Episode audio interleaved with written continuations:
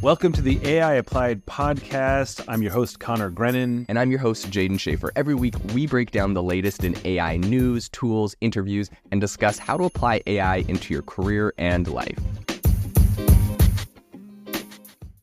OpenAI thinks that superhuman AI is coming, and so it's actually starting to build some tools to kind of mitigate that risk and help it, not overtake humanity. Connor, you've probably seen the headlines on this. What are your thoughts on what's happening there? Yeah, TechCrunch had a great article on this, which came out, I guess, December 14. OpenAI thinks superhuman AI is coming and wants to build tools to control it. Okay, a little clickbaity. I mean, superhuman, blah, blah, blah. But, Jaden, aren't you at least a little relieved that we're having this conversation in sort of a more calm manner? Like when OpenAI was blowing up, everything was like, even I was having this conversation, with some good friends of mine around like, well, but it was good that they did this, or it was bad that they did this. Like people were starting to have really hot takes around this. And it started to kind of like put people in two camps, right? About whether like, is this good for humanity or bad for humanity and what's safety and all that kind of stuff. So even as we're sort of going into this and the most recent news, I just want to kind of like take us back a step and just remember with OpenAI, with the board and everything else, the board was kind of constructed essentially in such a way that there was, I think like 9 people on it and 4 were sort of like super safety people. That was like the, Helen Toner and people like that. Mm-hmm. And then 5 were more like, I don't want to call them capitalists, but you know what I mean? Like more like that. And then 3 of those sort of like, yeah, right. 3 of those sort of like, more economically minded folks dropped off and they never replaced them. So all of a sudden it was like a Supreme Court if like 3 liberals dropped off and all of a sudden the right had control, right? It's sort of like, you can argue whatever you want, but in either case, it's not really kind of quote unquote fair and there's an imbalance. And that's how that got kicked off. But it turned that whole conversation into like, this is right and this is wrong. When in fact, this is a really interesting conversation. And Sutskever seems to still be leading this. The thing that keeps striking me is that OpenAI, and this TechCrunch article is fantastic, I think, on this, but it did reconfirm something. And Jaden, you and I were talking off air about this. Like, I keep thinking that I dream this. I'm glad to see it back in print. That OpenAI actually takes 20% of its, whatever you call it, its compute, its GPUs, whatever, and puts it toward the alignment issue. And I don't think that gets nearly enough play because I can't even think of another company that does kind of the equivalent of that. So anyway, I guess just to kick us off, I'm just grateful that we're having this conversation in sort of like a more rational rather than sensational way, Yeah, no, 100%. And so I think this is a big conversation that needs to be had for like, some people are like, oh, we'll never reach AGI. Well, like, look at the progress, look at the speed that everything's happening. Like, obviously these AI systems will get indefinitely better forever. That's how technology works. So at some point they're going to be better than us at everything. And like, what does that look like? What does that mean? What can they do? Let's talk about it. Right. So I think removing the people from the conversation, they're like, it'll never happen. Like it'll eventually happen. Obviously everything eventually happens.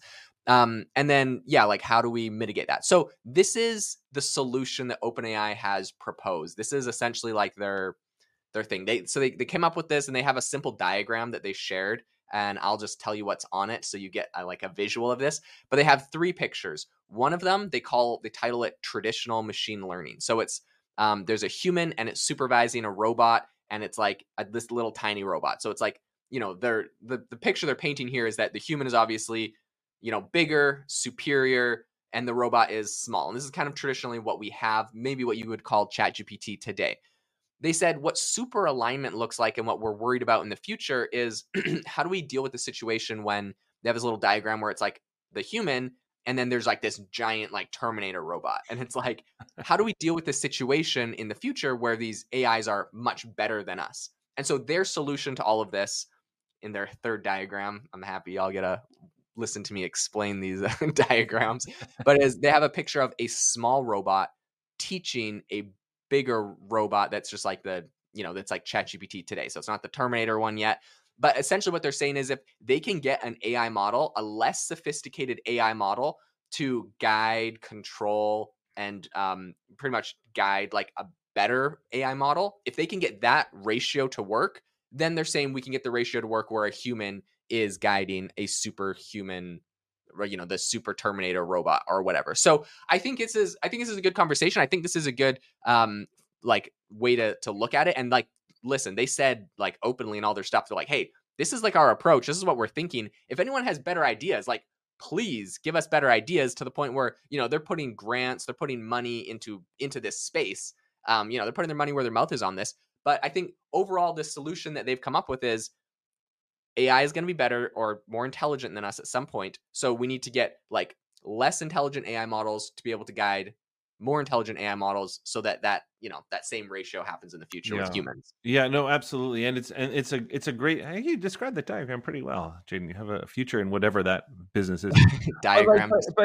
But that's right? Because that's the way to think about it. Because the thing that nobody, well, you said sort of some people might disagree, but I don't think so. I think everybody can sort of see this coming, right? And then how do you sort of see it, right? So and the people that, now there's like, you know, Jeffrey Hinton in place, people like that who are like, you know, I'm putting aside like some of the, you know, people like Gary Marcus and people like that who are like really like, this is just bad news for everything, and more like the people who created this and who are like, hey, I helped create this.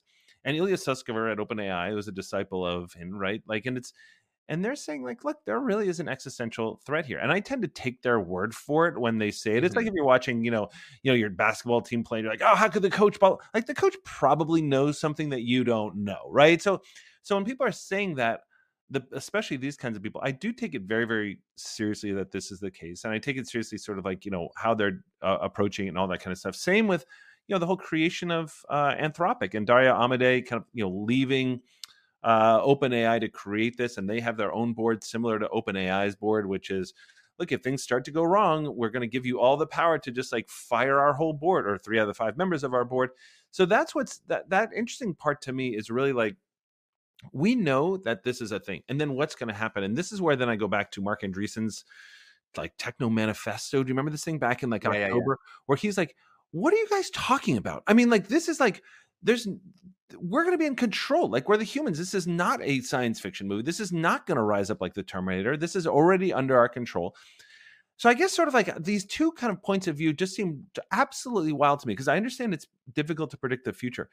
Mm-hmm. The fact that it's so difficult to predict like what's going to happen, and the fact that they're kind of like putting these guardrails in place where like a kind of a, like Anthropic is doing, right? They have like a constitutional framework where it's not just humans, where it's like, this is teaching this.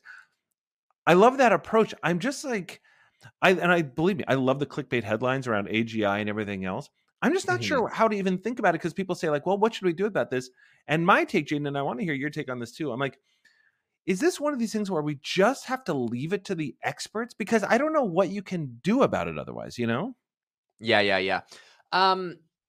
Here's the thing. I do think this is an important conversation to have. People can weigh in. I mean, at the end of the day, we have the power. I mean, what power do we have really? That OpenAI is going to do whatever they want, and they'll spin it however, you know, it is best for humanity because of X, Y, and Z reasons, because really they're building the system, and the government will regulate it to a degree, but I was also going to be listening to OpenAI. So, I mean, take it with a grain of salt. I think it's an important conversation to have. I think it's important for people to talk about.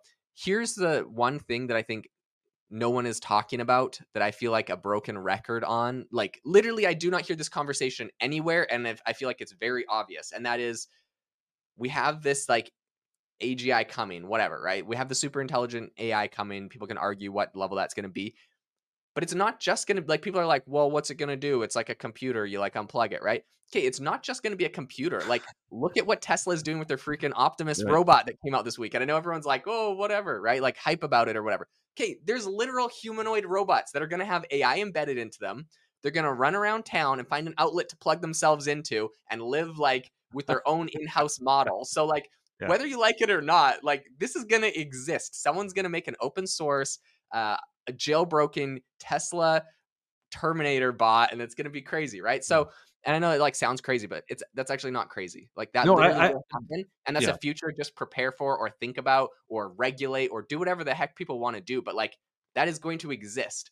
If there are robots and there is super intelligent AI, those things will get merged together, offline, jailbroken, hacked, however, and people will make them do bad things. So, I mean, there's that. But then maybe there's going to be lots of good ones that will be the police that run around and stop the bad ones. Like, whatever happens, I think it's important to have this conversation, because, you know, it's... No, I totally agree. This is why I sort of like was dying to talk about this on this podcast too, just because I want people to go in with understanding what the two sides are. It's just so easy to read one article and be like, oh, well, you know, killer robots are going to, you know, kill us all. Or to read, you know, the Mark Andreessen thing and be like, oh, turns out we're fine.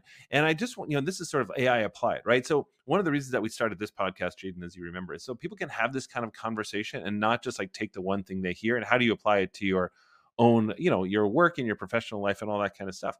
And I think in this case, it's really, really important to know that there's, yes, the future is very murky, but the idea, especially with like the new OpenAI models and Mistral and everything else, like there's not even that much jailbreaking to be done. Do you know what I mean? Like these are open source models where people can use them as they will, and they will use them as they will. They will use them sort of like whatever they want. And then what sort of regulations do we have in place? And I think this will go to, how is OpenAI treating this? How is Anthropic treating this? How are these giant companies treating it? Because ultimately, even with jailbreaks and even with, you know, the killer robots, if we can count on, because I don't know that we can count on the, you know, I like our government and all that kind of stuff, but like, I don't think we can count on the government for this. Like, we need to know that OpenAI, let's call it Google, Anthropic, Microsoft, Meta, that those folks are all aligned in a room saying like, we have a plan, Jaden. And do you feel like they have a plan? Because this is the kind of conversation that's going to be happening in the proverbial water coolers around our country. 100%. I think that, you know, them talking about this is putting their money where their mouth is. They're showing they're serious about it. They're coming up with solutions. Is this going to be the eternal solution that's always going to like, you know, have super alignment figured out for AI? Maybe, maybe not. But I think the fact that they have some of the smartest people, they're dedicating a budget to it, they're working on it, and they're taking it seriously. To me, that's all I need, because at the end of the day, like you mentioned, a lot of people might want to be like, the government should regulate it, like the government should save us. But like, we have to remember, the government might be good at some things, but when it comes to tech, like it just reminds me of the TikTok hearings when I don't remember who it was, but one of the senators was like, so is TikTok listening to me through my Wi-Fi? And it's just like these people don't always know what's going on in tech, especially when it starts getting to be really sophisticated stuff. They don't know what's going on. So I think it's a generous way to say it, Jaden. Yes, very well said. So like really at the end of the day, like I want to see these conversations happening at OpenAI more than I want to see the EU AI Regulation Act or whatever that can be outdated or could just be like completely irrelevant, dependent. Also, like I think, okay, side note on the AI Regulation Act that I think is funny is that Mistral AI, great company, open source, cool, big fan, whatever. But they were able to lobby and get like a bunch of carve outs specifically for open source models because they're like in Europe and whatever, they're buddies and they painted it as good. Okay, but the point of the story is like they used lobbyists and got the act to be like in their favor.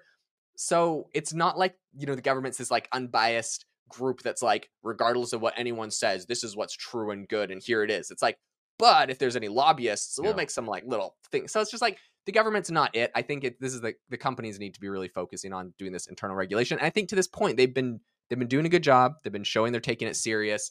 And so that gives me a lot of optimism. No, I agree. And just the last thing on that too, is that like you talked about Mistral, but that's, you know, that's open source and then sort of open weight or whatever you want to call it too. But like, but then you're like Meta, right? Meta's also like open source. Like it's not like open source are like the small Linux, you know, the small guys versus the big guys.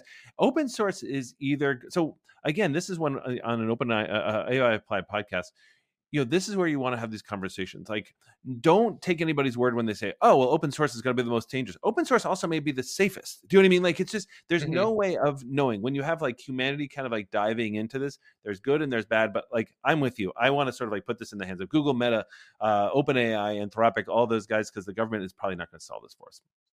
Yeah. And I think the open source is the solution that, let's say like there's a bad apple in the Google Meta, someone wants to take all the power and be the all controlling AI. Like, okay, we have open source, people can use it. And this is a project that a lot of people are contributing to. A lot of the top minds are working on.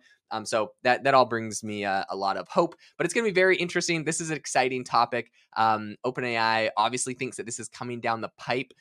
So it's going to be interesting to follow along and see how this plays out in the future. To everyone that's listening, thanks so much for tuning into the AI Applied Podcast.